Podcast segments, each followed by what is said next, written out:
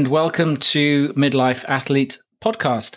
Uh, I'm uh, Jason Smith, and as ever, I'm joined by my co host, Greg. How are you, Greg? Very well. I am looking forward to today. It's going to be an inspirational chat today, I think. Yeah, I mean, I, I was reflecting, Greg, that we've talked about different things like importance of exercise, importance of exercise for prostate cancer, and, and various mm. other things. Mm. And uh, we've talked about mindsets. Um, well, exercise is medicine, isn't it? So exercise is medicine. That's right.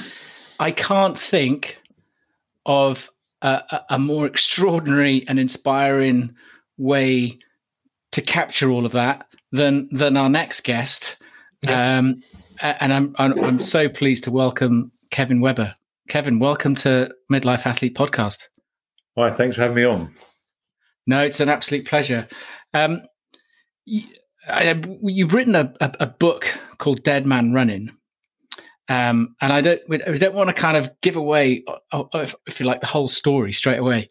Um, so I think what might be quite a good place to start is um, it is kind of before the watershed moment in 2014, and the listeners will find out what that watershed moment is. But what what was your sort of um, athletic life like, if you like, uh, before 2014?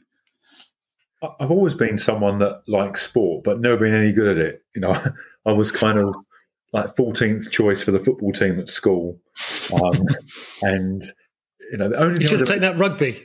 well, got 15. True, yeah, I got in. Well, as long as it rugby league, of course. But yeah, we, we were okay. And then uh, running, I was I was okay at running though, and, and we used to have like a mile race at school, and I I used to win it. I think not because I was the best at running, but because I had a already then had a mental toughness about wanting to finish the race and do as good as I could all way all the way through. So I wasn't going to slow down when it got hard if it was just a mental thing, I was going to keep going. So even though the muscles were burning and all the things you get when you try and run uh, fast and long, um, I wasn't going to give up just because it hurt. And I also think I, I, won, to be honest, because all the, the flash athletes found it too much like hard work and they ran the 100 meters instead. Um, and then I left school, like you know, you know, you do. I, I did a lot of yacht racing. Um, I did yacht racing and dinghy sailing, and and again, I wasn't a great dinghy sailor, but yacht racing, I was part of a crew, and we were we were quite successful as a crew. We won lots and lots of races, but I, I realised I was quite good at being part of a team rather than as a solo. I had something to bring, but I wasn't the complete picture. And part of that again was that mental toughness. That you know, for example, when it was rough at sea, I was the only one that could go below and cook without getting seasick. Um, because in my head it was, a t- it was something I had to do. We had to eat. Someone had to go downstairs. Why not me? And so I'd go into the galley when everything was moving all over the place, and I would would sort of boil some water or whatever it might be for the food we were going to eat. And then, you know, I, I, I worked for NatWest. I joined the bank, and kind of that got in the way of all of my sporting stuff until I got to about 20 years old. And then a friend of mine said that uh, his rugby team were were playing and he couldn't play because he was injured. Did I fancy come down watching and have a beer? And I thought that sounds great. Looking watching some sport and having a beer. Now, what better way to spend a Saturday afternoon? And of course, as it happens at lower team rugby, they were one short. And well, Kev, can you play rugby? I said, no, never played in my life, but I know you can't pass forward and you have to tackle people. And about what I know. So that'll do. They stuck me on the wing and I played twice on the wing. And then next thing I know, I'm playing second row. and they say, I said, what do I do? They say, well, pushing the scrum, jump the line out and run off the ball. And I then did that for the next 12 years. Um, and I ended up being I was bottom team captain, and I loved the, the again the challenge, the organisational bit, getting fifteen guys on the pitch every every week, trying our best to win, um, and even sort of tactics and stuff. Even though I didn't know about rugby, I could work out some basic tactics, so I quite enjoyed that. And along the way, um, the rugby club had a half marathon it used to organise every year. It had about six hundred people would enter, and someone said to me, "Yo, you should run that, Kevin." I, I thought, well, okay, then having never actually ever run apart from the mile at school, so I hadn't run for running's sake, um, probably for four or five years, and I ran this half marathon without any training. And I remember I did it in one hour, 59 minutes, and about 48 seconds, and was quite pleased that I'd beaten two hours on the basis I, you know, I hadn't done any running. But then I kind of got the bug. I'm a bit compulsive. I'm always been a bit all or nothing.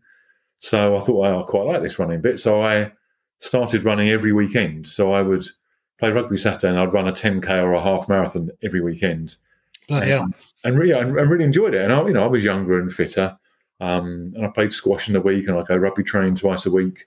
So I was probably doing things once a day at least that was sporting, and I still wasn't any good, but I just enjoyed it. And, and I guess what I liked about running half marathons was that you know, I think my best ever time was one twenty seven, which is respectable, but it's not a winning time.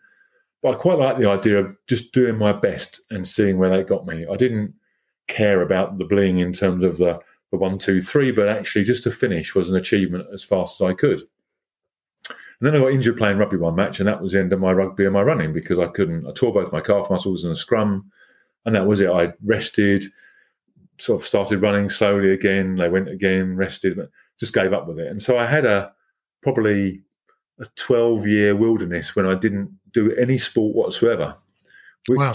when I look back, was a real bad bit of my life. I mean, I, I started watching football again. I quite like watching soccer, but it's not the same as actually playing. And I was working quite hard. I, know, I enjoyed my job as a manager at the bank, and that, that was great. And then one day, one of my, I was probably about 44, I guess so, yeah, 44 years old. One of my wife's friends died, age 40. And on the day of the funeral, she said to me, You'd all talk about running a marathon, but you never did. You know, you should try and see if you can run again because, you know, you just never know. You know, you never know if you'll ever get the chance again if you don't try now. And I just thought, actually, that makes sense. I haven't tried for ages to try and run. So I went and saw a physio, which is what I should have done 12 years before. And he basically, you know, what, it's now obvious to me, but I was running like a policeman at 10 to 2. And he basically said the way I was running, I was putting a strain, a sideways, a lateral strain on my calf muscles that was okay for jogging around a rugby pitch. But when I had to go in a straight, when I was going in a straight line, they weren't ready for it. So in the scrum when they both snapped, it was because I they weren't strong enough in that direction. So he, I spent six months on those beasts of a cross trainer. I wasn't allowed to run, so I was doing at the end. I was doing two hours a day, holding the handles, watching telly in the gym, with my those feet in the plates, pushing my feet parallel with the the holders, if you like, where your feet go, and gradually getting my natural leg stance to be straight rather than 10 to 2. Now I'm actually about five past 12. So I'm not quite 10 to 2 anymore. And my left leg's fine, but my right leg's still slightly outwards. So then he said, Right now you can run. And I thought, Great, I'll enter a marathon then. Of course, when you haven't got any notice, you can't get in any of the big marathons. So I found one in uh, Orpington in Kent. And all my friends said, "Oh, it's the crowds that keep you going, and that'd be great. Everyone cheers you on. Amazing." of course, the Orpington Marathon was 80 people and two 13.1 mile laps of suburbia. I had no experience of running a marathon. I think I did the first lap in about 140 something, and I thought, "This is great. I'm going to do a sub four hour marathon for my first marathon." Got about two miles further on, hit the wall. Had no gels. There was a water station every six and a half miles, and that was it. Just cups of water, and I absolutely died. And somehow, again, I managed to get myself through. I remember walking down a road thinking, if a car stops now and says, "Do you want to get in for a lift?" I'd say yes. This is about mile twenty. But but even then, I was thinking, no, I, I want to finish it. I want to say I've done a marathon. And so I kind of dug deep and I walked around and I jogged and I forced myself to jog a bit and I walked a bit. I think I, finished about four hours 16. And so the second half marathon was horrendous, about two and a quarter hours. But I finished. And then once again, I got the bug. So then I entered London and Brighton and a whole bunch of other marathons and absolutely loved it. And, and I was working pretty hard and long hours. So I was only managing to train probably three times a week. And I couldn't beat four hours. I kept on doing 402, 44, 46, 402, just never could get four hours. And then one year I thought, you know, I'm really going to try hard. And I got injured again. And then I, I came back from the injury and I thought, you know? As you get older, by then I was probably 40, I was 48. And I thought, as you get older, running faster is not always sensible for someone like me, but maybe running further is. So I entered the Brighton Marathon as a warm up to run London to Brighton, which was 100k. And so I thought that would do. I'll do that. So um, I ran Brighton, and because of the training for the 100k, I did Brighton in 3:47. So my only ever sub four hour marathon. So I actually knocked, you know, 14, 15 minutes off of my best time before by training for a longer distance. And then ran London to Brighton, and it was just like running my first marathon all over again. Naively stupid. I ran too much at the start. I ran up hills. I didn't hydrate properly, and got to about kilometre 58 and just died again. And then it was at that digging deep, everything hurting, walk a bit, run a bit, walk a bit, run a bit, get yourself through to the finish. And I think I finished in the end in about 15 hours, which I suppose is okay for 100k. Mm. Um, but it could have been so much better. I did silly things. I stopped at checkpoints for half an hour, I think one of them, just chatting and eating. You know, I had a massage halfway through the race it was free. I had a massage then. Why not? And so it was great. I, but then again, I had the bug of ultras. I thought, yeah, I've got to do this. This is fantastic. And I've been raising a few quid for charity along the way, and that made me feel quite good. And I thought this is this is the way forward. So I entered a 120k race called the Wall for 2015, and also the Brighton Marathon again as a warm up in, in April uh, 2015. And then I went on summer holiday in, in 2014, and things changed. Mm. Just before we get on to what changed, what you talked about the sort of your mindset. Um, where where do you think that sort of um, gritty mindset sort of came from? I was as a kid. I was in the Scouts, in the Cubs and the Scouts, and then what used to be called the Venture Scouts. I think it's now called the Explorers. And it gave me, I think, a tenacity about not giving up when things were hard. There were things we did in the Scouts. We were Sea Scouts, so we did a lot of rowing, sailing, canoeing, on, on the Thames, and there were lots of times when you just felt this is hard work. But if you're in a boat rowing with two other or three other guys, and we're not talking Oxford and Cambridge boats, we're talking big fat whalers, um, and you've got to get back to where you started from, and it's against the current. You, you don't really have a choice. You can't really give up, no matter how much it hurts. You just have to do it. Otherwise, you're not going to get back to base. So it kind of taught me that resilience of rowing. And again, I go canoeing and you get wet, or sailing you get wet and you get cold and you'd capsize. And and again, not all scouts did. Some some scouts just gave up. But for me, it was just that challenge. I want to get back in the boat. I want to keep on going. It's not, you know, kind of it's not going to beat me was the the thing if it was physically possible. Um, and, and I've also been always in my life, I think, from birth, pretty much opinionated. I, someone said to me, "Are you arrogant?" And I thought, arrogance is when you're opinionated and you're not prepared to accept you're wrong. But actually, I'm wrong quite a lot of the time, and I'm quite pleased to be proven wrong if how I'm proven wrong means I learn and I therefore become more right. So I've got lots of opinions, they're not always right, but I like to learn and become physically and mentally stronger through them. So I might have a, in, you know, in running terms, I have an idea that I think works, and then someone proves to me it doesn't. I think, well, actually, in that case, I'll dump that idea because you're right, and I'll take your your idea on board. And and and not be cross about being wrong because I only made my opinion out of what I'd read or heard before. And there's no shame in having an opinion if it's wrong, as long as you understand if you're told what's right, you'll change. And that, and again, that tenacity, that that ability to stand up and be counted sometimes. You know, when I remember sailing once, I, I was part of this youth project, and the toilets got blocked on this 74 foot yacht. And I was what's called a watch leader. I was in charge of six kids, and they were from scout groups, Borstals, schools, air cadets, and things. And I just thought, well, someone's got to unblock it, you know. And um, I have this belief you should never ask someone to do something unless you're prepared to do it yourself. And I thought, well, I've got to go and unblock it then. And you know, it's not a pleasant thing unblocking a toilet on a ship when it's the wrong kind of stuff in the toilet as well. And but someone had to do it, so I did it. And, and it's kind of that thing: someone has to do it. So and someone has to go first. So don't get me wrong. If it got blocked again, I'd have told someone else to do it. It's not. I don't want to become the, known as the toilet unblocker, but I wouldn't ask someone else to do it unless I'm prepared to do it myself. And that was the the big thing. I had no special skill of unblocking toilets any more than anyone else did. It's just about having a go and doing, you know, giving it your best shot. And if the outcome is what you wanted, fantastic. If it's not, then you have to go and learn and have another go. So we get to 2014. what happens in 2014? So I was on summer holiday with my with my family. I, have got three kids, and my eldest was 16, and it was that kind of age where you start thinking, will they come on holiday with you again? um, all together because you know universities, sixth form, they might not want to come. So we had kind of the whole day of a lifetime. We went to, to Disney and whatever. You know, the kids never been before, and it was a great holiday. But whilst I was there, I started getting up in the night for a wee. And at the time, I, you know, it's probably two or three nights. I remember being bursting to go to the toilet, and then go there, and I'd wee for about three seconds. I go to bed, and about an hour and a half later, it would happen again. And this probably happened every other night. And I, I kind of thought maybe I'm eating something wrong, or it's the swimming pool, the hotel we're staying in, or something. Um, but I thought not much more of it. But I got home to England, and it carried on. And then it started feeling uncomfortable. I was sitting, I felt like I was sitting on a golf ball for five minutes here, an hour there, not at all for two days, then another two minutes.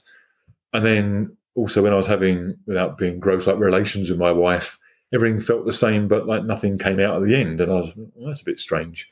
So I did what most men don't do, and I got myself off to a doctor's, and he um, he gave me what I, I now call the doctor's special handshake, and, uh, and, a blood test, which he called a PSA test. And he just said, "Oh, I'm I'm looking for a, a score of between one and two. So he said, "It's okay. Only 49. Very unlikely you're going to score, but it's just." You know, the symptoms you said, one of them might be prostate cancer. I remember thinking I'm wasting his time now. I'm 49 years old. You know, prostate cancer happens to 80 year old men, doesn't it? My dad had prostate cancer, um, but he got it when he was quite old and it was cured. And, you know, he died in the end with it, not of it. So I just didn't really think much about it. And I, came back to see the doctor a week later. And at the peak, my dad's score was 12. So at the height of his prostate cancer, he was 12. Mine was 342 on diagnosis. Jesus. And the doctor just looked at me and said, I'm really sorry, you've probably got prostate cancer. You know, I'm, I'm a GP, but that tells me there's something very wrong. and so I went home and I remember a guy at work had prostate cancer, a guy called Hugh and his 50s, and about the year before. And it had been cured and he was back at work and, you know, a bit unpleasant, he said, for a couple of months, but actually, hey, I got through it and life carries on. So I was kind of convinced it would be, it would be okay and you have um, lots of scans. You have an extremely nasty biopsy. I'd say it's probably one of the worst experiences of my life. Um, and uh, you kind of think that's okay. And then you have a more doctor special handshakes. I, I now know avoid doctors with chubby fingers and sovereign rings. um, and and then we get to November the sixth, twenty fourteen, and I'm my wife and I are seeing a, a, a urologist for the results. And I, and I remember going out the week before buying a pair of pajamas because I, I, sleep in boxes, and I just thought, oh, maybe I have to go to hospital for an operation. Maybe it'd be a good idea to have some pajamas. So I was in pajamas, and there I am. And he says to me, he looks at the screen, he says, I'm really sorry. Um, it, the, the cancer's growing really fast. You've got quite a lot of it. It spread to your chest and your lymph nodes and your pelvis. And I went, oh, I said, well, how long have I got to live then? And he said, oh, two years, if you're lucky, three to four. He said, "Don't ever think 10. I remember saying, "Don't ever think 10. And of course, at that moment, that was just like my wife and I just burst into tears.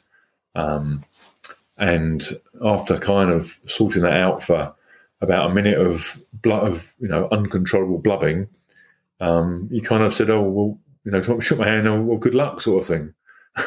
and off I went, and we went to another room, and then I saw uh, we sat there half an hour, and just looking at each other, not just shell shocked, I guess. And then the next minute, someone knocked on the door and said, "Actually, you're lucky. There's a an oncologist who'll see you now, because um, normally they wouldn't both be there together." And the oncologist, I, I always call him Mister Life. I call the urologist Doctor Death. Um, and he was set with him, and he said, "Look, you know, maybe you got two years, but there's loads of drugs we can use, and there's radiotherapy and stuff. So, and you're so young. You know, he said to me, you're too young to." to have the standard treatment. He said, we're going to try something a bit different. And so, okay. So then I, so he said, come back and see me on Monday. So I went out and told my dad that was quite tough because, of course, one of the deals as a parent is that you kind of die before your kids. And there, there was me at that point in time likely to die before him. And then the, the, the, you know, the worst day of my life was then telling my kids. So it was a Sunday and I remember just, telling them all together. Um, it's really important, actually, whenever you deliver good or bad news to people, if it's a group or a team or a family, you tell them all at the same time because what it does is it means they know there's no favoritism. They know they all hear the same thing, so you don't forget to tell one person one thing and say something else. It means if one of them thinks of a question, they'll all hear the answer. Maybe one of them won't speak up, but one of them will. And also, of course, it's their support network to to sort of stay together. In this case, as three kids to sort of work their way through what's going to come. And so that's really, really important. You know, it's um, you know, see things you're making me redundant at work, or you're changing the office structure, or you're changing the route of a race, or something. You know, nothing worse than one person knowing, and then it becomes a rumor. Everyone should know, or you don't tell anyone. And that's down to the people who have the knowledge to be really sensible about sharing it in one go, because otherwise it plays with your head. Nothing worse than someone telling you something like, you know, on a race that it's going to be different, and you don't know if they're just winding you up, or if it's hearsay, or if it's the truth. Um, so yeah, very very important. They all hear the same thing. So that was quite tough. But I, I remember then really making a point to my kids that on that day I felt fine, and therefore, whilst I feel fine, or if I tell them I'm feeling fine, we just carry on as before. I didn't want them to. I didn't want to sort of spoil their childhood by worrying about dad, dad being dead tomorrow because it wasn't going to be that quick and especially you know my nine my, my youngest was nine, and by my calculation, you know, he would start senior school without a dad. And I, I, I know that some kids never have a dad, but nonetheless, the deal with my family was that they would, you know, that's why I brought them to the world, so they would have a dad until they didn't need a dad anymore, sort of thing. Um, so yeah, that was a very sad day. And then I started radiotherapy, sorry, chemotherapy rather, um, in the middle of January, and I went for a run the week before, and by then I was, you know, I was pretty fit. So I ran 20 miles, and just remember thinking this might be the last time I ever go for a run, because all the stories I'd now heard the horror stories of death by prostate cancer opposed to life by prostate cancer, and I couldn't find a good one anywhere. You know, everyone I'd, everyone's blog I'd found on various uh, sites, they all were dead.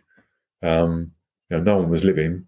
I had met a few people living with it that had had it for a year or two and some were upbeat, but most of them weren't doing anything special. They were just sort of giving up work or struggling with work. They weren't doing any exercise, and there was a morbidity about even the one trying to have the most fun was still this underlying sense of morbidity, and I, and I didn't want that because to me, why would I want to be upset today if I don't need to be upset today? I wanted today to be as good as it could be, not not worrying about like later on in my life.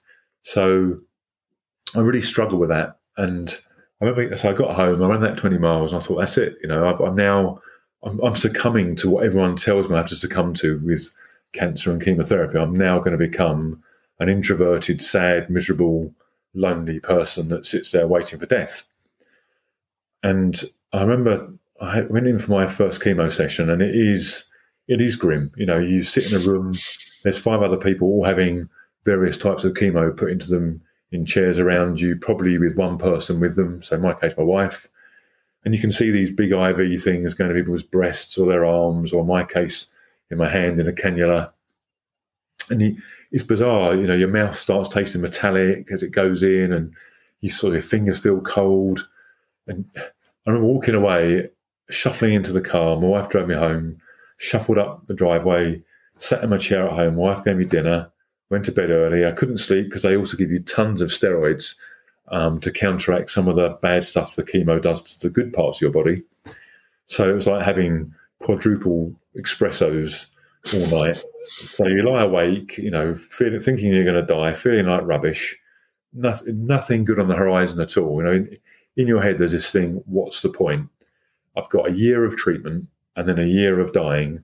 So actually, my life is already finished know, there is no point going on. And and that night was probably the lowest night I had. I was lying there waiting till my wife fell asleep so I could cry. Um, yeah, just a, a terrible, terrible night. And the next morning, I, I got up. I looked out the it felt rubbish. Looked out the window, and it was January, and it was cold. And I thought, I'm going to go for a run. but, can we just what what what at that point, bearing in mind what you've just said, what made you think I'm going to go for a run? I think I looked out the window and I thought, this is the crossroads. You know, this is the moment when I decide to be a victim and be like all those other people I'd met and just allow it. You know, some said they were fighting it, but they weren't. They weren't changing anything in their world to make a difference. They were just sitting there watching the tide come in. Um, and I just, I don't want to be that victim. I don't want to be sitting there as a victim. And actually, I have a choice. You know, I maybe I can run. You know, even though I felt rubbish, and so you know, my wife kind of said, "Well, the doctor didn't say you can run." I said, "We well, didn't say I couldn't." He said, "She said, well, you never asked, did you?" I said, "Well, no." But I remember putting on my running shoes and going out, and I managed three miles. I reckon it. I reckon I was doing probably nine minute kilometres, which is probably the slowest I've ever run. And I which went to the local park, ran around the park twice, and came back, and absolutely shattered. Felt so sick. And bear in mind, you know, four days before I'd run 20 miles and felt fine. The difference was from one chemo session, absolutely frightening. But over the moon, I had a smile on my face. And I just thought, cancer's taken away so much of my now life and my future life, but it hasn't taken away my running. I can still run. Both feet were in the air for the whole time, and that's a definition of running. And you know, I've met people. I met people in rugby actually. Go back a bit, where they were first 15 players. They were great players. And they got to that age where they couldn't play first 15 rugby anymore. And they would say, well, if I can't play for the first 15, I don't want to play. And they just stop playing rugby. Other ones say, well, if I can't play first 15 rugby, maybe I'll play for the third 15 or my team, the bottom team, and, and kind of help them and still have the buzz of rugby. And that's where I kind of was in my running then. I thought, it doesn't matter if I can't run London to Brighton. It doesn't matter if I can't even do a park run the fact I can go out and just enjoy myself for a few minutes and escape, that's good enough. Doesn't matter how much it hurts physically, mentally, I'm doing something for me. So that was it. So, you know, I then started going out every other day and running a little bit further. So I had a, I took a backpack with me and I had warm clothes, some food, my mobile phone, a bit of card like Paddington Bear. If you find me, this is I had no idea what was going to happen, and I never ran more than about two miles from my house. So I was running big loops because if if I suddenly felt really really bad, and it happened a few times, I wanted the ability to be able to get home quite quick rather than be stuck, you know, four miles away. I have to run four miles back. And then I said to the doctor about about oh, about week four or chemo, I said, Look, I entered the Brighton Marathon before I was ill. I want to run it. And he just looked at me and laughed and said, he said, find me someone else that's run a marathon on your kind of chemo with your kind of cancer. And, I, and he said, but he said, if you can and you can train for it, then you can do it. I thought, great. So I went home, got on Google, can't find anyone that's, I mean, I found people run marathons on chemo, but no, no one with stage four terminal cancer prostate cancer. I, I couldn't find anyone. Uh, I'm sure it's happened, but I couldn't find anyone. So I thought, well, I'm just going to go for it. You know, what, what's going to happen? The worst is I'm going to fall over and die. You know, so that's I'm not going to do that anyway. So so I have nothing to lose. So I ran a bit further, and I had a I had a really good mate, Jim, who did London to Brighton with me the year before, and he'd always wanted to run a sub four hour marathon, and we'd trained for this sub four hour marathon, and um, he said, I won't do it. He said, I'll run the Brighton Marathon with you and I'll be your chaperone. And I won't, we won't do four hours, will we? He said, so, so we ran together. And actually, at the halfway stage, we were bang on a four hour marathon.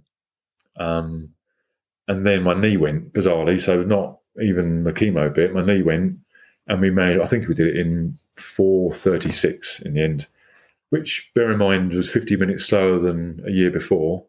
Um, wasn't bad, bear in mind, I was week 30 in a chemo. I, and, I think that's uh, an understatement. that's that's the hats off. yeah, but, but the thing is, though, even that, you know, it, if you want it enough, you can do it. You know, how many people say they want something in life and then don't achieve it? And the re- reason why I didn't achieve it was they didn't actually put the effort in. You know, it's not they couldn't have been good enough; they weren't good enough or strong enough because they didn't actually train hard enough or make the right sacrifices or the right choices at times. And so for me, I you know that marathon was so important to me, and I was now fundraising for Prostate Cancer UK, and I raised about twenty six thousand pounds, And in the previous years, I'd run marathons for other cancer charities before I was ill, I'd raised about a thousand pound a year. It's amazing what a terminal illness does for people's wallets. You know, suddenly people respond to me a tenner, respond to me a hundred quid, which was which was lovely, and it, and it you know goes to the charity. So I finished and felt absolutely fantastic about it. Um, and then I got home, and about three days later, a lady said to me, "Look, I might be able to get you a dodgy place in the London Marathon two weeks' time. Do you want it?" And I said, "Absolutely." And should I get on the gym as well? And uh, um, we, I can't, I won't say who because it's not fair because I know you shouldn't ever, and anyone listening, you should never run as someone else in a marathon. However, what they're going to do to me, and so we're not, we're not going to tell anyone. We won't tell anyone. Keep it between ourselves. exactly, exactly. so, so Jim and I turned up, and we got given these two numbers um, of celebrities actually, and but we, right. we couldn't have the timing chips because if we had the timing chip, then then we would appear on as we went over the timing plates, and someone would say, "Oh, look, there's you know." Ross Kemp. Ed Sheeran. Ed Sheeran just run four hour. Oh, oh Ed Sheeran looks a bit ill, you know. It's kind of so, so, yeah. So no and, and we didn't care because actually, like you know, we know how fast we run it or don't. So I said to Jim, "Come on, let's try another four-hour marathon." And we got about, and we we stayed with the four-hour pacer for about know, eight miles. And then I felt fine. And I said to Jim, I can't keep up the pace. I said, but you go, you, you go on without me because your dream's to beat four hours. So you stay with him and you do your four hours. I said, my wife's here. We're in London. There's so many. I said, I'm not going to fall over. And even if I did, there's so many medic people here to support me. I'm never going to have a real problem. And I hadn't had a problem, a bad problem all the time I've been training. So he went and finished it. He actually finished in 359. So I'm so chuffed for him because that was something he wanted to achieve. And I went round in 426. So I was 12 minutes faster than two weeks before, but just loved it. You know, absolutely. When you're not worried about how fast you do things, you know, you high five all the kids, you smile. I had my name on my shirt and, you know, everyone was calling my name out. It was, it was fantastic. Just really, really good fun. And of course, you know, when you run, when, when you run past your charity stands, so in my case, Prostate Cancer UK had a couple of stands you know, the, the cheer from them is amazing, makes it absolutely worthwhile. You know, you're doing good for other people. I felt great. I was positive at home. So I'd gone from this only briefly, but this period of what's the point so there is a point, the point of training, eating healthily, understanding about stretching properly, buying lots of nice shiny new kit. All those things suddenly, even in a two year death span, meant that I could still have some fun along the way so it was great. So I did the race, finished that, fantastic. Got home, and my wife said, "You need to go and do the race you always wanted to run." And I said, "You sure?" I said, "Yeah." And so basically, when I was twenty, I ran my first half marathon. I bought a magazine because there was no internet, there were no great podcasts like yours. So I bought a magazine, and in it was the first ever marathon des Sables.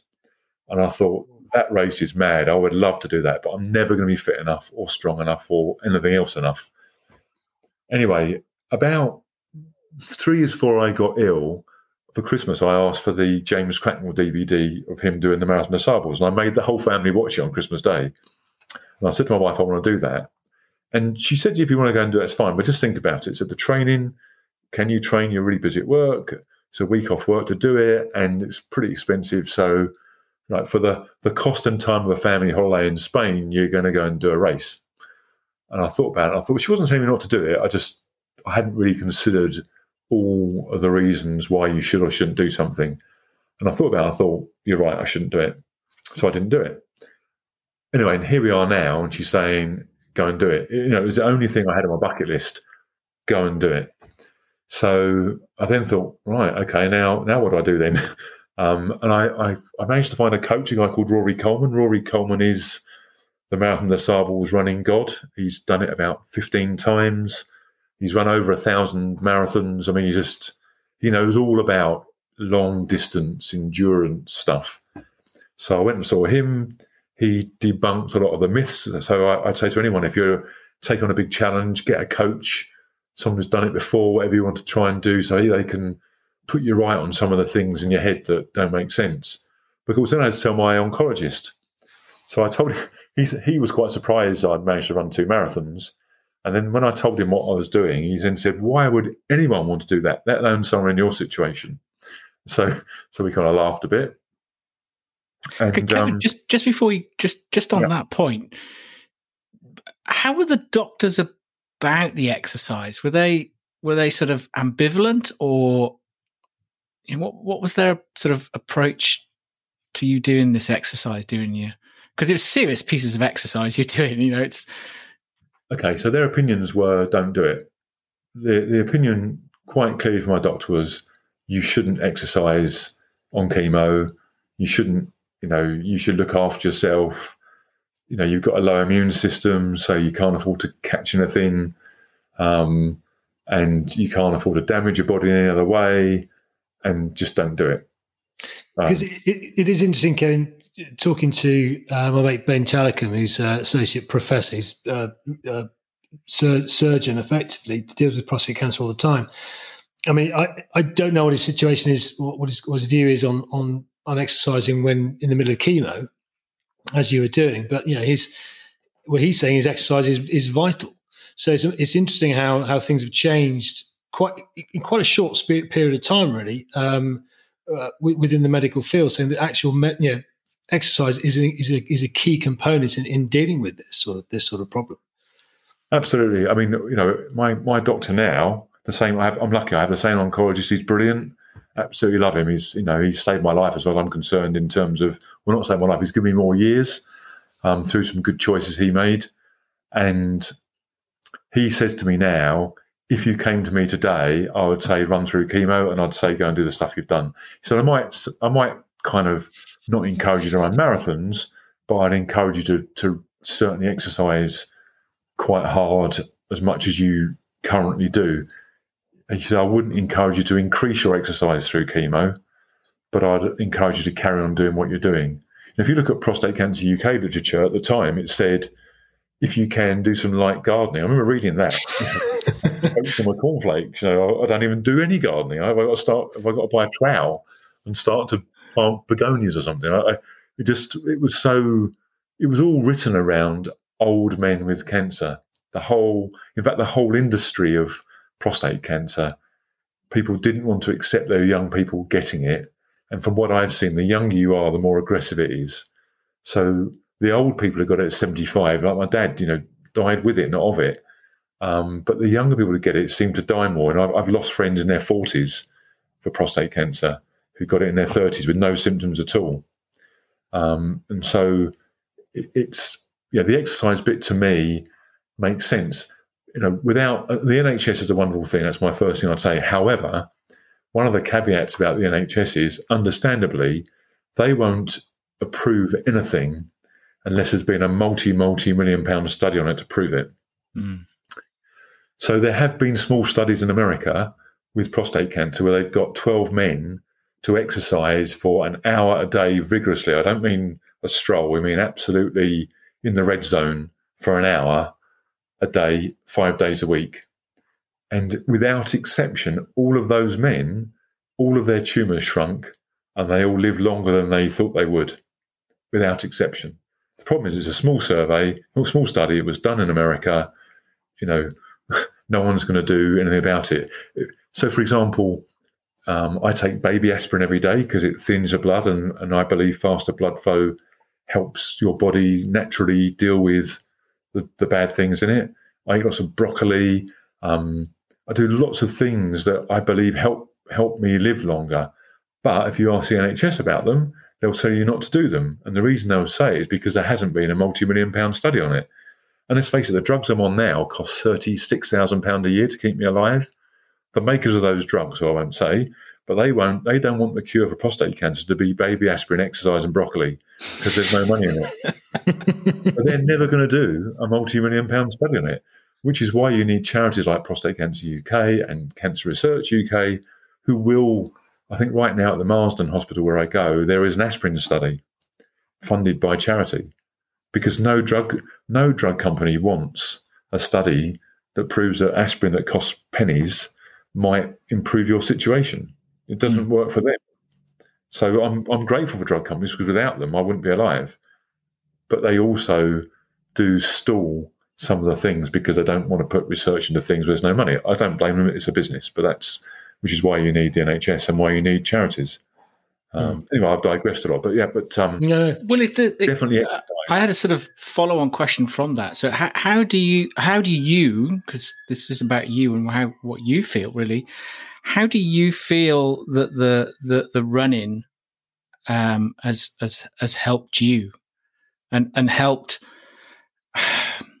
helped kind of you know with that sort of prolonging that that that period of time because you know you you're well over your your, your two year you know diagnosis. Um, how does running help me? I think okay. Let's forget I've got cancer for a minute.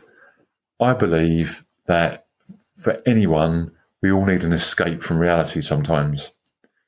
That could be fishing, that could be reading a book. For me, it's running, and for many, many people in this country, it's running it's not about winning races. It's about just getting out there and pushing yourself a bit and clearing your head. And I find no matter how far I'm going to run, one, it's sometimes hard to get out the front door. But once you're out the front door, within about 15 minutes, I've cleared my head. Whatever rubbish was there, whether I was worried about something, whether I was had a project at work to do, or whatever it might be, my head is now clear. And once your head's clear, you can normally choose what you want to think about. So I could then choose to think about how I'm going to treat my family better, how I'm going to do something at work, how I'm going to write a presentation. And sometimes I've done some big races where I've spent literally 10 hours going over and over in my head one presentation to get it absolutely perfect in my mind so that when I finish that run, I feel absolutely, I feel like I've done something, I feel good.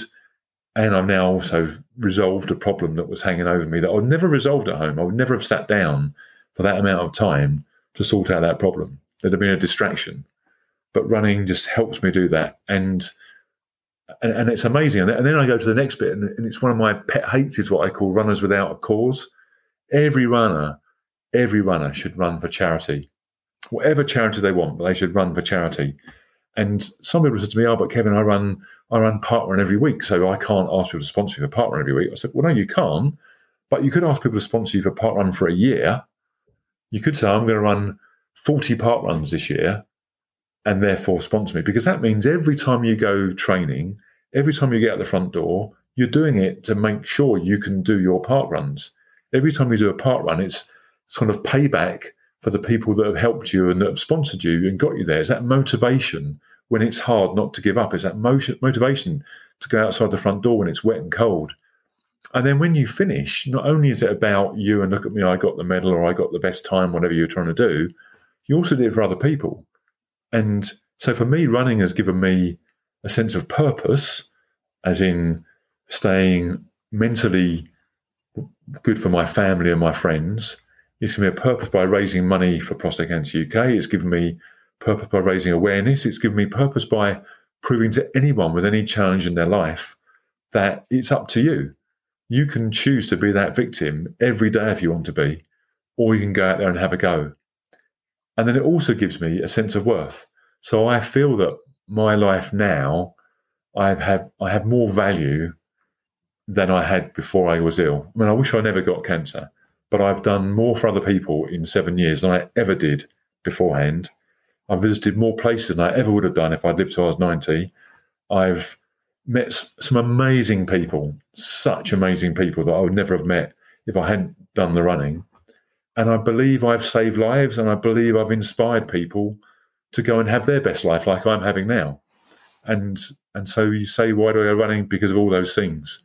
You know, all those things. And and no matter how bad I feel, I will always go out the front door and try and go for a run. I had a I, I've done lots and lots of races. I did the Marathon des Sables in 2016 and loved that race. Really hard, mentally dug deep. I remember in the middle of a, a, salt flat on the long day, it's a double marathon day. I was about 30 miles to go. It was probably 40 degrees centigrade in the shade, and there wasn't any shade. I had my, my shoulders were raw from the pack, which weighs about 12 kilos.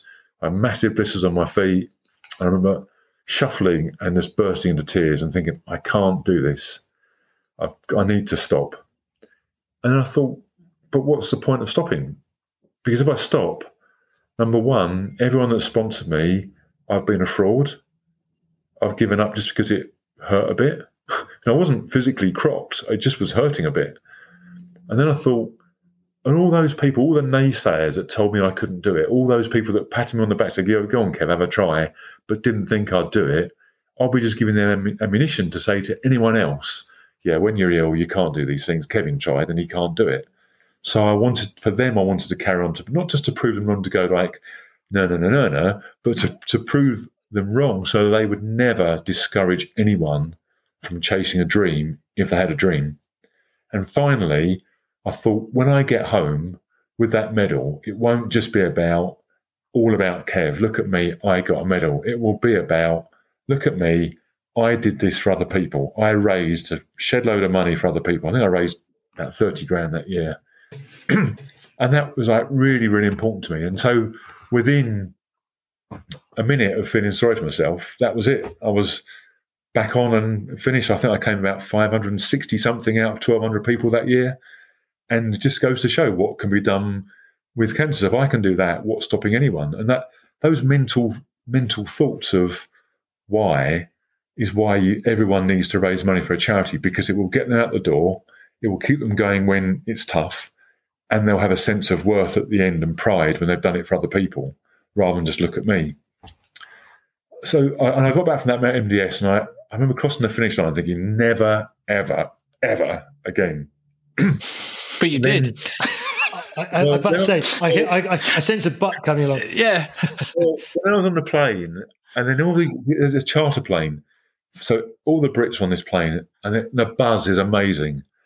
And I just thought, I just want this buzz again. I want, I want to be able to pull out my bedroll at night and look at the brightest ever stars with no light pollution. The only time I've ever seen that before, by the way, is yacht racing when you're in the middle of the ocean somewhere where there's no light pollution. It's just a sight to see when there's no light anywhere for miles around. I, you know, the, the, the blue sky is a blue that you never get in England. The, the yellow sand is so golden, and, and, the people you meet are just amazing. It's just an amazing experience. So I, I got home and I thought, how can I ask my wife if I can do this again? and I got home and I've been home for about ten minutes, and she said, "Well, have you, have you entered next year yet?" And I said, "No." Well, you better do it then. And so, and that was because she realised that a happy Kevin brought so much more, not just to me and the charity and stuff, but to the family and my friends. So she openly encouraged me to do these things. She always said, you know, if it all went wrong, she'd rather it go as wrong when I'm doing something I love than being in some hospice with some tubes out my nose. And, you know, so she's right. I don't think she's after an early demise from me, but she's after me just doing the best I can do and enjoying it along the way. So, so that was it. I, you didn't have to tell me that twice. Bang! I was signed up again. And then, and then I met one of the great things about ultra marathons is that, unlike a marathon, and apologies to everyone that likes running marathons, it doesn't matter how long you take. You know, I, I, I rattled off my marathon times earlier. That's because that's what you do when you run a marathon. Everyone remembers it. I cannot even tell you how long it took me to do the MDS. I could fifty something hours, fifty. I, I couldn't even tell you fifty something hours. I couldn't tell you how long any day was in particular. Um, it's just a long way, and that's good enough. And I managed to finish. And so I met all these people that you know you can chat on an ultra marathon. You walk up hills, it's great. You chat. You get to a checkpoint, not on the MDS, but other races where there's loads of sweets and biscuits, and you just stuff your face and off you go again. So it's just an amazing, amazing event at ultra marathons. So since then, I've I've run the Marathon des Sables four times. I'm I think the only person with any T4 cancer ever to do that. Um, I've run 250 kilometer races in Iceland, Cambodia, Albania, Jordan, uh, in the jungles in Africa.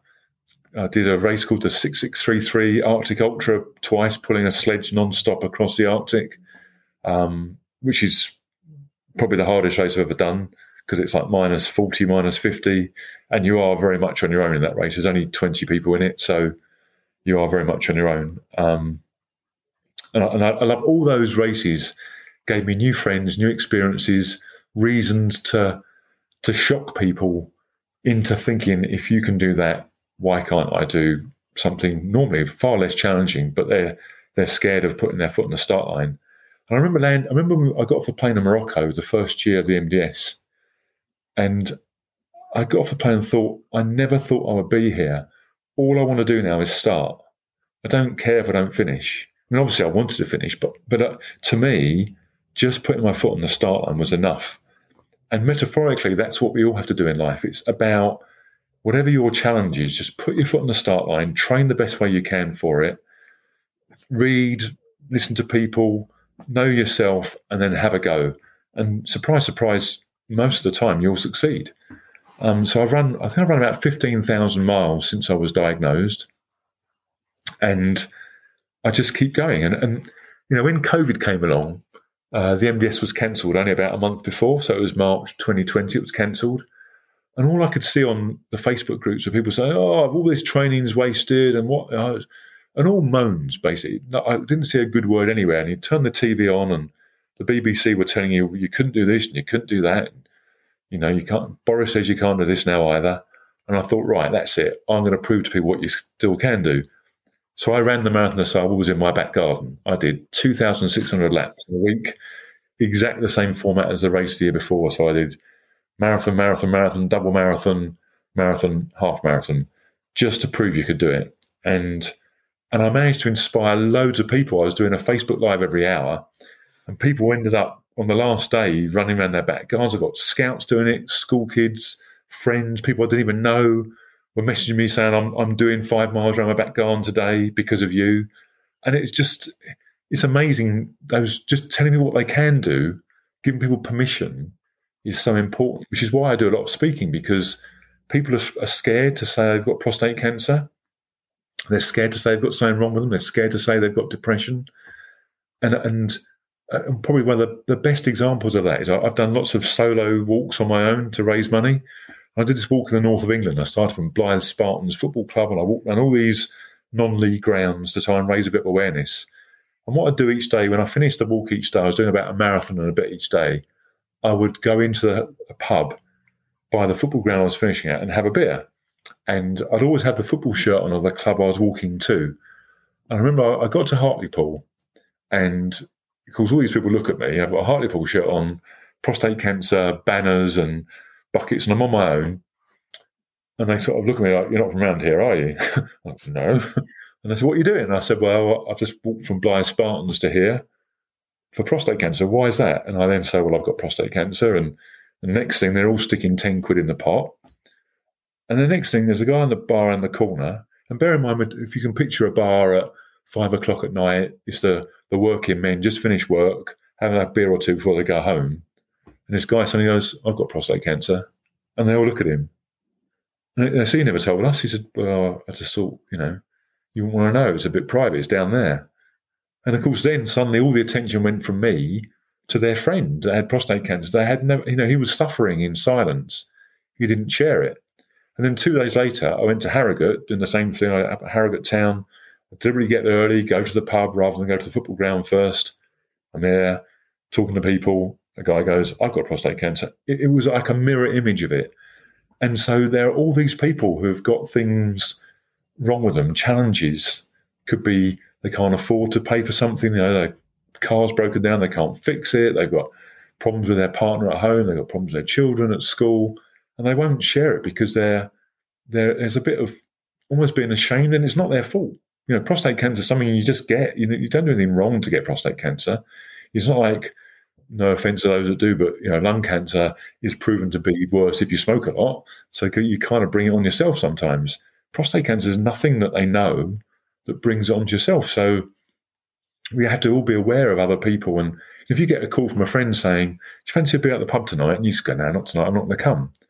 You don't know if the reason why you got that call was because that friend right there and then had to get out the house. There might be something on their mind. There might be a problem at home that they can't share. They might just need an escape valve. And if they don't run, where's their escape valve? They might just want to share something. And by you saying, No, I don't want to go out for a beer with you, where else should they go? You might have been their only hope for a bit of escape that night. So, so now I never say no to people. Doesn't mean to say you've got to get bladdered on 10 pints of Stella. It just means if someone asks you to come round or help them or have a chat, always give them a time you never know what they're going to, you know, what is an underlying issue, what they want to tell you.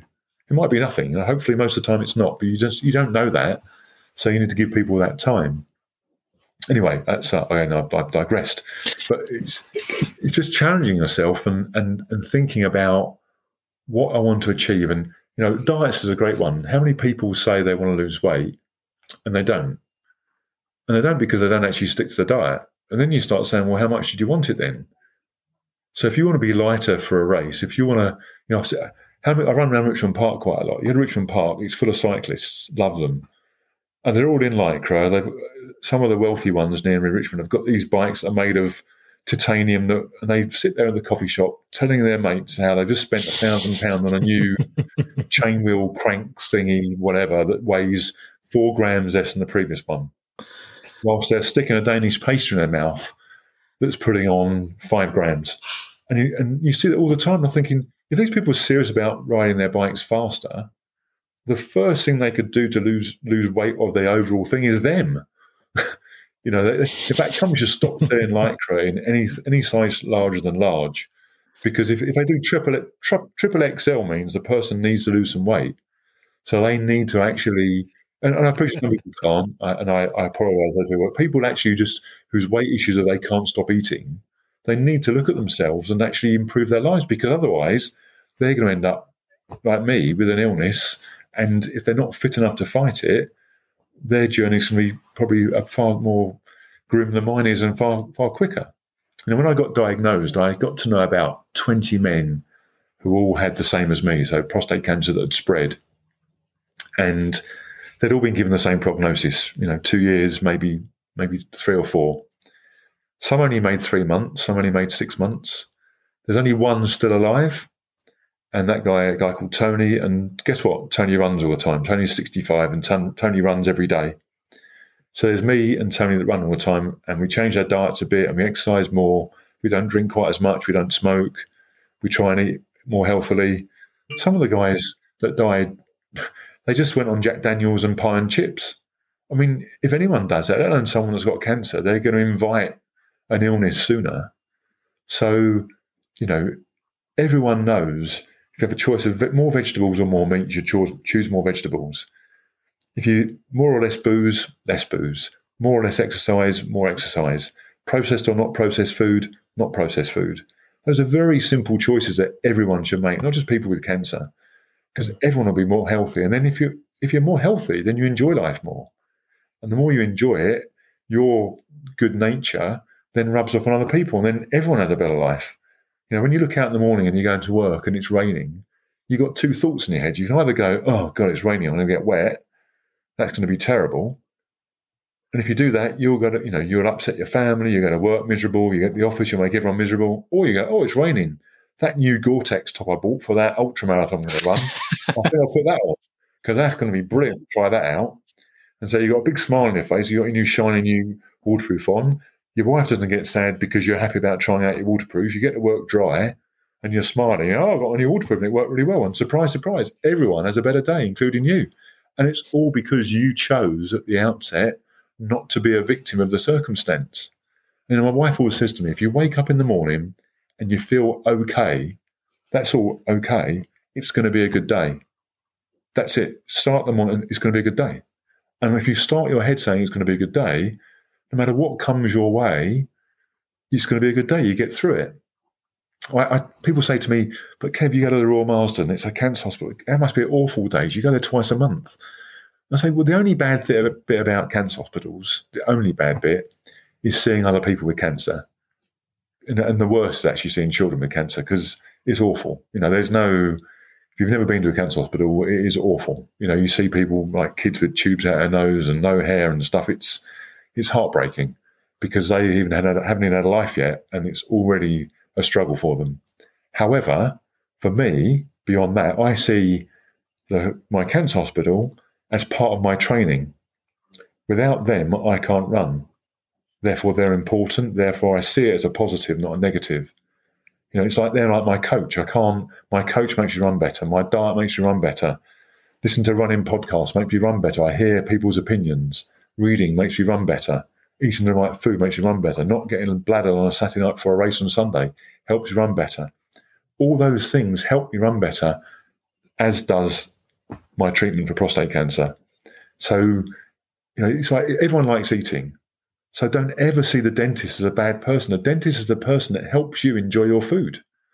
So I, why would you see the dentist as a bad person? And once you get your mindset into everything you do has a positive reason because it in some way helps you do what you want to achieve. Like if you've got a bad job, it's rubbish, but you still get paid. If that pay means that you get a holiday, if that pay means you can afford to buy a new pair of running shoes or put food in your mouth that can enable you to go out and run, then the job's not all bad, is it? Because it makes you do something you want to do. I love the way you've reframed your mindset now in terms of the the, the, the hospital and the cancer treatment helps you run, whereas sort of before it was almost you know the other way the other way around. The, the run in helped helped your cancer. I'm sure it's probably a circular thing, but but that positive mindset is is just incredible. I, I wondered have you, have you have you felt a shift in your mindset through those um, through these last seven, seven years? Yeah, absolutely. I, I, don't I don't have bad days anymore. Um, I've learned. Okay, there's two two mind tricks I, have learned, and I, have I've stolen them from other people, by the way. So they're not my tricks I dreamt up. The first I, I stole from a an old film I saw when I was about oh, twenty, and it's a I can't remember what the film's called, but it's um it's one where the czars of Russia all get killed at the end by the revolutionaries. And there's a bit at the end where the royal family, the Russian royal family, are standing in a room and they're about to get shot. And there's a young girl, and I might I might have remembered this wrong, but there's a young girl, maybe it's Anastasia or someone. And she looks at her older sister or her mother, and her mother looks at her and says, Think happy thoughts. And the girl closes her eyes, and then they all get shot. And I and I remember that vividly, and I bring that into my life. Whenever there's a challenge, whenever something's rubbish, I go think happy thoughts. And the and the trick about happy thoughts is to have them all ready for you. So don't wait until you have a problem. Have it already there. So my happy thoughts are things like crossing on the MDS, the birth of my kids, great in Disney with my family, running with my best mate Jim when I had chemo, those are thoughts I can bring in my head straight away. So if something bad happens, I can pull those in my head normally within about 10 seconds. So the bad only lasts for 10 seconds because already I'm back on a race again in my head. I'm back with my family. I'm back doing good things. And the rubbish stuff has just disappeared because I've, I've just thought happy thoughts. And those, those thoughts are so strong and so powerful. They trump pretty much everything pretty much everything. I mean, I'm sure, you know, and if I was living in Ukraine right now, you might say it doesn't trump that. But for most things in my life, the life that I have, it trumps all the bad stuff that comes my way. So I don't ever have a bad day because those bad thoughts disappear. I, I did the, the Marathon des Sables, I did it again last year. So the fifth, my fifth MDS, and I was really looking forward to it. It was in October rather than April. I trained quite well for it. I'd done lots, and I, in fact, I'd run every day. It was my I'd done 655 days consecutive running. I'd run average of 13 kilometres a day. So I'd, you know, I'd run a long way. I think I did 5,000 K last year. So I'd run a long way. I was fit enough for it. And the night before the race started out there in the desert, they feed you for, for three, four meals. The night before I started being ill. And I was ill on the start line, and both ends were coming out. And I managed 15 kilometres and at 15 kilometres, I had a helicopter me off the course. In a medic tent, I had seven and a half litres of drip put into me. And that was the end of my race and end of my running streak. And someone said to me, I came out of the medic tent after, the, you know, 48 hours there. And they said to me, God, that must have really made you upset. You know, didn't do the MDS and, and your running streak's over. I looked at him, I said, Yeah, for about two minutes. I said, The MDS was so yesterday. It's gone. You know, I can't change it it's gone. And what's the point? What would I have achieved by being sad anymore? So then what they do, they bus you back to the hotel where you wait for all the successful people to finish.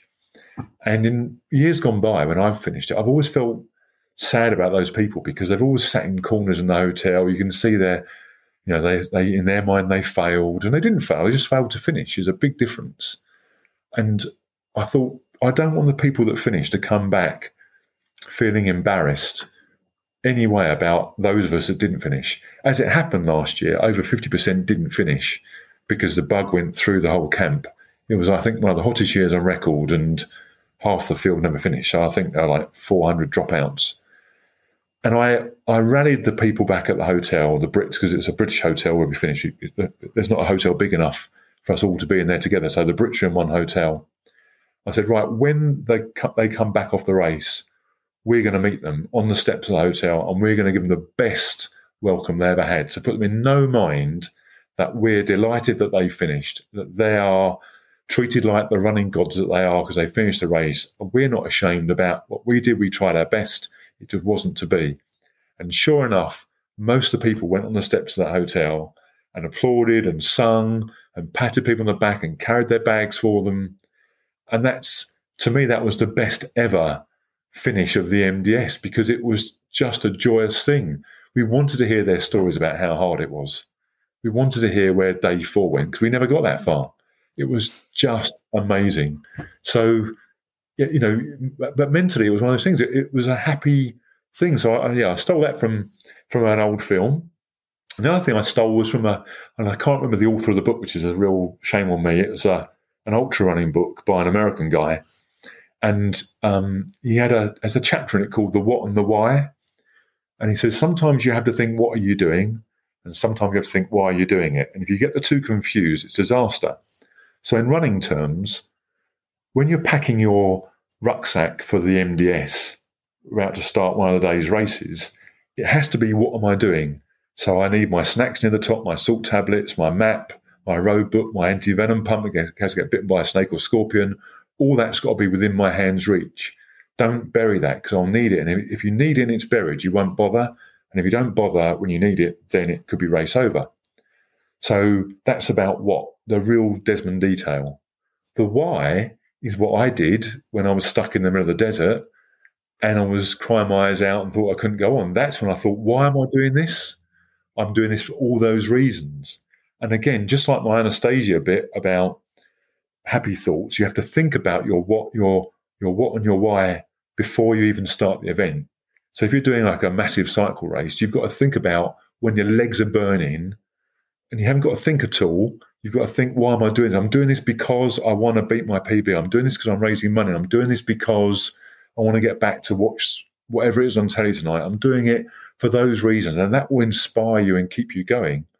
But when you're getting your kit ready for a triathlon, it's absolutely the detail. That's not about let's think about the medal. That's about right. Make sure my shoes are there. Make sure my bike's ready there. I know what number I am. I've got it on my leg. I've got my splits on my arm written. That's about the detail. So the what and the why is something we should do in every part of our life because you know, if you've got some boring job in a factory and you start going, "What am I doing?" You're gonna, you know, if it's a boring, you're just gonna slash your wrists. But if you go, why am I? Oh, I'm doing this job because it means I get paid. And when I get paid, it means on Friday night I go out with my friends and have a few beers and have a laugh. That's what you think. You go, you go on the why. So in every aspect of our lives, we have to remember what we're doing and why we're doing it and think of the right thing at the right time. So there you go. That's my next running tip. well, we, I mean, it's a great, it's a great point to kind of sort of draw things to a close. We normally ask uh, all of our guests two final things to finish. Um, I don't know about you, Greg, but I kind of I kind of feel like I know what the answers are for these. Yeah, we still need to hear it though, don't we? Yeah, we do. Okay, take it away. Um, right, so this is a uh, desert island disc of exercise. We know what one of them is going to be, but if you if you could only do two types of exercise for the rest of your life, what would they be and why? Well, we've heard why for one of them. okay, so the first one's running, and the second one's running. Fair enough. I'll give you that. You allowed that. but, but, actually, I'll tell you one thing though. It's not exercise, but it's something else. I know one day my cancer will stop me running. And because of that, I've got an electric guitar and an amp that I can't play yet. And the day when I can't run anymore, that's when I'm prepared for the next stage, which is when I will learn to play the guitar. And when I can't play the guitar anymore, I've got a load of box sets I'd never watch. I'd love to watch telly, but it's a waste of life. Why would you want to stay in and watch telly when you can go for a run? So I don't watch box sets on telly, but I want to watch them. But they're saved for the time when I'm in a hospice somewhere and all I can do is watch telly. Because right now I've got roads to run and trails to run. I haven't got time to waste watching telly. You know, I can watch a film here and there, but I can't sit through 63 hours of The Only Way is Essex. In fact, in fact, why would anyone I was going to say that. Yeah, that was, yeah, that's maybe the, maybe the wrong example. but on the, but you know, on your deathbed, no one will say, even if they're 100 years old, I'm really upset. I missed that episode of X Factor in July 2026. They're not going to say that, but they might say, I'm really upset. Why didn't I do that race when I could? Why didn't I help that person when I could? It haunted me all my life. So they should help them when they run their race and they do the challenge they want to do. Sorry, that's the first question. No, no, that, okay. Second question is the uh, Groundhog Day of exercise. So, is there a moment in your exercise history which you would want to replay, redo, go over again and again each day? And what is it? Oh, You've probably yes. got quite a few to choose from. Yeah, yes, yes, yes, and yes. Um, and I guess I, I, tell you what, when I another thing I learned when I was running, when I was training for the my first marathon on chemo, when it got tough, I remember visualizing what it would be like to cross the finish line. So when it got really, really tough and everything hurt, and I, I mean, one day it was raining, a, a, truck had gone through a puddle, I was soaking wet from this puddle, and I was thinking, again, I can't go on. And I stopped for a few seconds, and, I, and then I visualized, I thought, actually, I want that vision of me running across the finish line with my arms in the air, knowing I've finished. And that's the vision. It's not particular race, it's that vision of crossing the finish line with my arms in the air. So whether that be parkrun next weekend, whether that be me, you know, my next event, I've just had a double hernia, so I can't run at the moment, which is absolutely torturous for me, as you can imagine. So my next challenge isn't running; it's going to be walking. So I'm going to walk from London to Tipperary, not just because it's a long way, but it's 960. well, I thought, I thought it's, it's 968 kilometres, and that's because 968 men die every month of prostate cancer in the UK. So every kilometre I walk, another man will have died, which is pretty scary. Um, mm. And that's what, and so that's my next challenge because, like I said, I can't run as I want to at the moment. I will, I'll come again, but right now I can't. So what's the next best thing? The next best thing is being outside and walking. So I've got a mate who's going to do it with me. Not he has nothing to do with prostate cancer at all. He's going to join me, and that's the value of friends friends help people like me get through the issues I have in life. So, you know, we're doing that and we're calling it our trip to tip.